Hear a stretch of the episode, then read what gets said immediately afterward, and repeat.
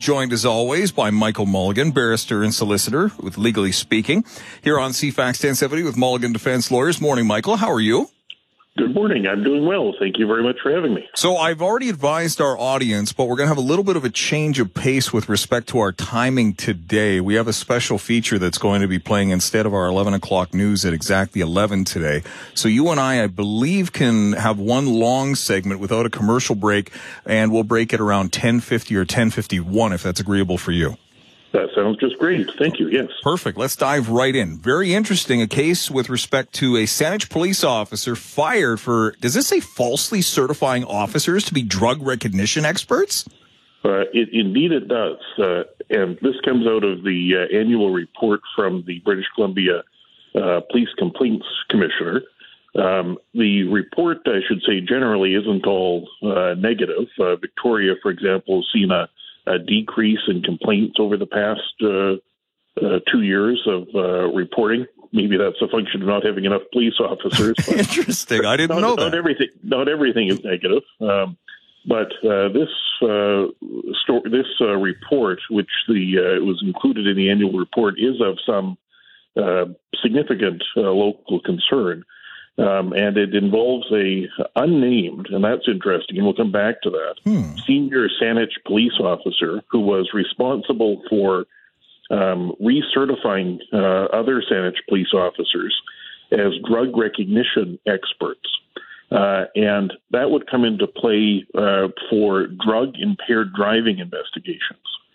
Uh, and unlike with alcohol, where we've got readily available um, tools to test to see whether somebody's under the influence of alcohol, roadside screening devices, and more accurate machines back at the police station. Yes. Where there's a belief that somebody's impaired by drugs, anything from marijuana to cocaine or something, um, those investigations rely upon, uh, to a large extent, um, testing being done by officers who are certified to be drug recognition experts. And the idea is there that they can make a demand and require a person to go through a series of physical uh, tests looking for things like, you know, eye movements and coordination and estimation of time, various things which could um, allow for determination as to whether somebody was impaired by a drug. Hmm. And the senior police officer here, uh, according to the Office of Police Complaints Commissioner, um, was certifying officers and recertifying officers as drug recognition experts without doing the required um, testing uh, and training to make sure that they were competent to do that work. Oh no! Uh, and and doing so um, intentionally and over a number of years. So, what does that mean uh, for the findings that they've given to courts? Well, it's a problem. Um, the officer uh, was found to uh, 14 allegations of deceit for knowingly signing off official documents containing misleading information. Um, so he was found to have engaged in these multiple instances of deceit and discreditable conduct. Um, and um, ultimately, the officer, who again remains unnamed, which is an interesting thing, hmm. Um, he he managed to retire before the disciplinary hearing. And so he was retroactively reduced in rank and retroactively fired. Wow. Uh, but he didn't even show up at the hearing. And so the problem here is that many of these things rely, of course, on um, police acting in a trustworthy fashion, right? Yes. Much of the justice system sort of is premised on uh, that being so. And so, really, what needs to be looked at here, because this goes back apparently years. The, the number indicates 2018, but it, it sounds like it predated that. Um, and so, what I think needs to be done is you need to look carefully at, well, what you know, what did these officers who were improperly, knowingly certified to be experts when they did not meet the requirements? Did they give evidence in court? Were people convicted on the basis of that? And then other things occur under the Motor Vehicle Act that may never have gone to court because there are various kinds of driving prohibitions that can occur and be imposed on people that don't uh, result in a appearance in court. Interesting. And some of those are shorter ones, but they can have a major impact on people. People can lose their employment. You can have entries on people's driving records for a professional driver that might mean they can't get employment.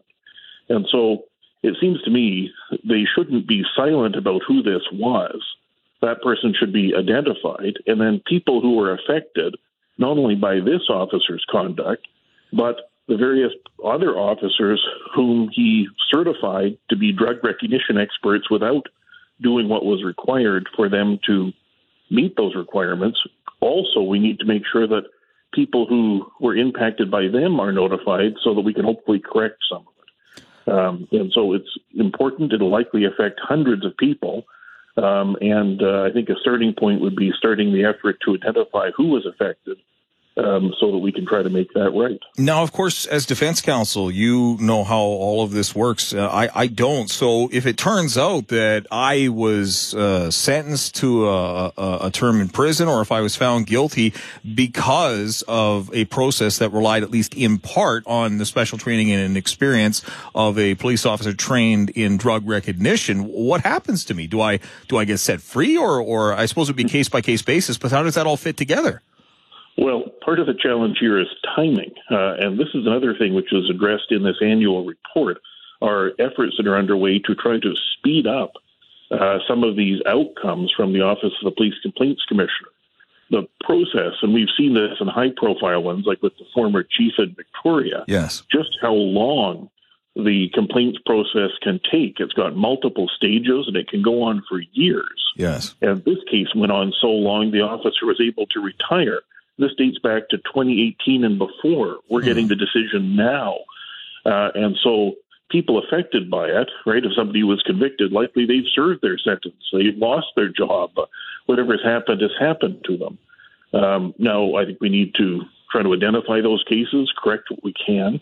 Uh, but the other point made in this annual report um, is that the complaints commissioner um, has made submissions to the government in the process to modernize the legislation to try to speed up uh, the process. It mm. needs to be a fair one for the officers, but it just can't take years because by the time we get this, what do we do about that? It, it's pretty cold comfort if you find out that you were improperly convicted on the basis of evidence from somebody who wasn't properly qualified three years ago, right? The damage yeah. is done. You've been convicted. You've served your sentence.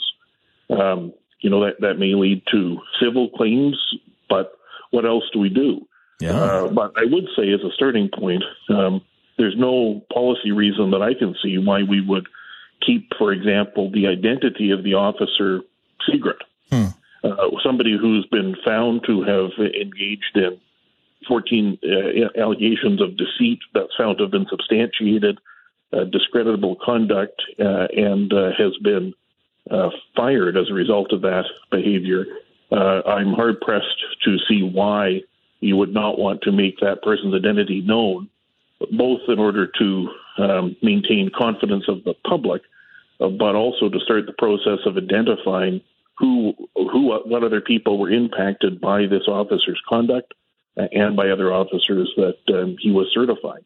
Other legitimate questions, of course, would include things like were the other officers who this officer was uh, intentionally and deceitfully certified were they aware? I was going to ask. Yeah, like like are there 14 officers out there who would have known, or or were they also impacted unknowingly by this? And wouldn't they wouldn't they recognize that their training was insufficient? Or like I, I have a lot of questions on this. Yeah. Suddenly, yeah. So those I think are important questions. They should be asked, but I don't know how we ask them if we don't know who any of these people are. Huh. And I don't know how any of the impacted people are going to take any steps. How are they going to know whether they were somebody who was impacted? And I suppose if you were during that time period subjected to uh, some prosecution uh, out of Saanich uh, for huh. Uh, alleged impaired driving by drugs, you should probably be making some inquiries uh, because obviously there was uh, somebody really rotten at the uh, core of how that system was working there. That's deeply troubling. Up next, Supreme Court of Canada. And this is a case I do recall when this litigation was commenced. I had the opportunity to speak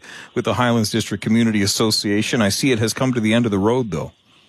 Indeed. So this was a uh, the final stage of some litigation concerning the construction of a mine, really, I think a rock quarry, yes, um, in the Highlands, which was uh, unpopular with many of the local residents. Right? That probably not surprisingly so.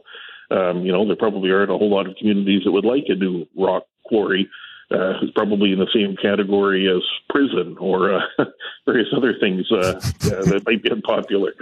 Um, and so in British Columbia, the local municipal government doesn't get to decide whether a mine is going to be approved because, yes. frankly, you probably would get zero mines approved, right? Maybe someplace wants the appointment. But in British Columbia, under the Mines Act, it's the inspector of mines who can certify and approve a mine for construction. And in this case, the uh, mines inspector um, looked at various things that are required under the act. I mean, it's quite wide ranging. Everything from, you know, reclamation of the land and effect on water courses, cultural history, and um, all manner of things which would be looked at in deciding whether a mine's to get approval or not. But the mines inspector indicated that global warming or climate change wasn't part of the process in determining whether a mine should be approved. Mm. And so that's what got latched onto. It went through a judicial review in the Supreme Court, and then uh, that was unsuccessful from the Community Association's perspective. And so they went to the BC Court of Appeal, and that was unsuccessful. Uh, and so then they tried again getting leave to go to the Supreme Court of Canada. And the Supreme Court of Canada uh, just finally came back and said no to the leave application. Um, and I guess a few things are bound up in that. First yeah. of all, the point people should know is you don't get to go to the Supreme Court of Canada simply because you don't like a decision. To get no, there, no. you need to ask permission, and the court will generally grant permission where there's some legal issue of kind of national importance, right? Yes. Uh, and this wasn't that. Uh, the other, I think, takeaway here is uh, attaching uh, climate change to whatever point it is you wish to argue doesn't necessarily uh, turn your local issue into an issue of national importance. Yeah, I, I was also right? skeptical of the rational link between climate change and one specific rock quarry in Highlands when this matter came up a while ago. And I've, I've noticed actually a pattern in uh, environmentally focused litigators uh, continually trying to get jurisprudence uh, that recognizes climate change among these issues. I'm not aware of any, but I know that there are more and more attempts, it seems. Yeah, you, you see it tacked on everything from the design of Clover Point. Yeah. Uh, uh, whether we have plastic bags in Saanich or whether there's a rock quarry in the Highlands, right? none of which sorry. are likely to be the core problem. And I, and I love how we had to get a real climate, climate scientist. Andrew Weaver had to come out and say, no, climate change will not be altered by closing off half of Picnic Point. We had to get an official scientific expert uh, opinion on that. No, you're, you're going down there with your plastic bag, shopping bag with your uh, picnic lunch. Oh. It's, not going to do it one way or the other. All right. Uh, we've got uh, about four minutes left. An employee of a car dealership losing a job amidst COVID 19, now suing, seeking some $40,000 pay in lieu of notice. Yes, indeed. So, this was an employee of a car dealership in Vancouver. She had a job doing marketing, web based marketing, and other marketing. Uh, when COVID struck, she wound up being laid off. She'd been working there for about eight months by that point, uh, and she wound up receiving CERB for a number of months. Um, and the, as you may recall, the time period for which somebody could receive CERB was extended at that time, and the time for which an employer was permitted to like lay somebody off was extended before they were deemed to have been terminated. Oh yes. Um, and then she had various communications by email saying, you know, can you guarantee my job back? To which she would get responses like, we can't guarantee anything. The the economy is in turmoil. we're doing our best. Um, and then eventually she was deemed to have been dismissed um, after she was uh, on uh, CERB. I think it was for four or five months.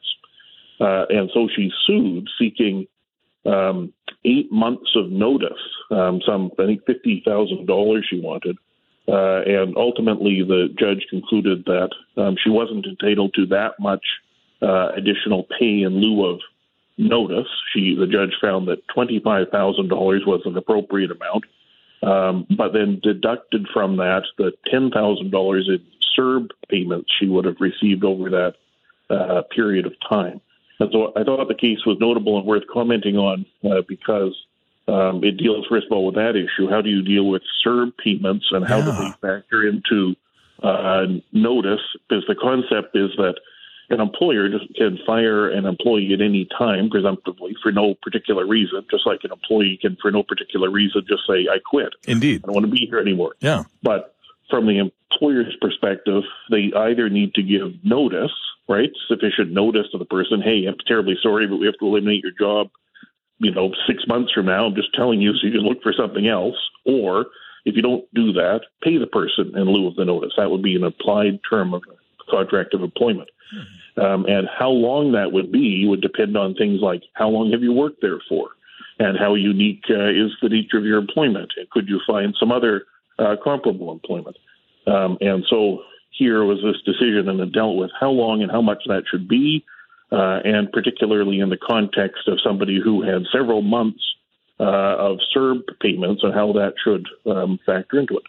Um, so that's the decision. She got uh, some payment, but not the amount she was entitled to, uh, and there was to be a deduction for those payments that she did receive from the government.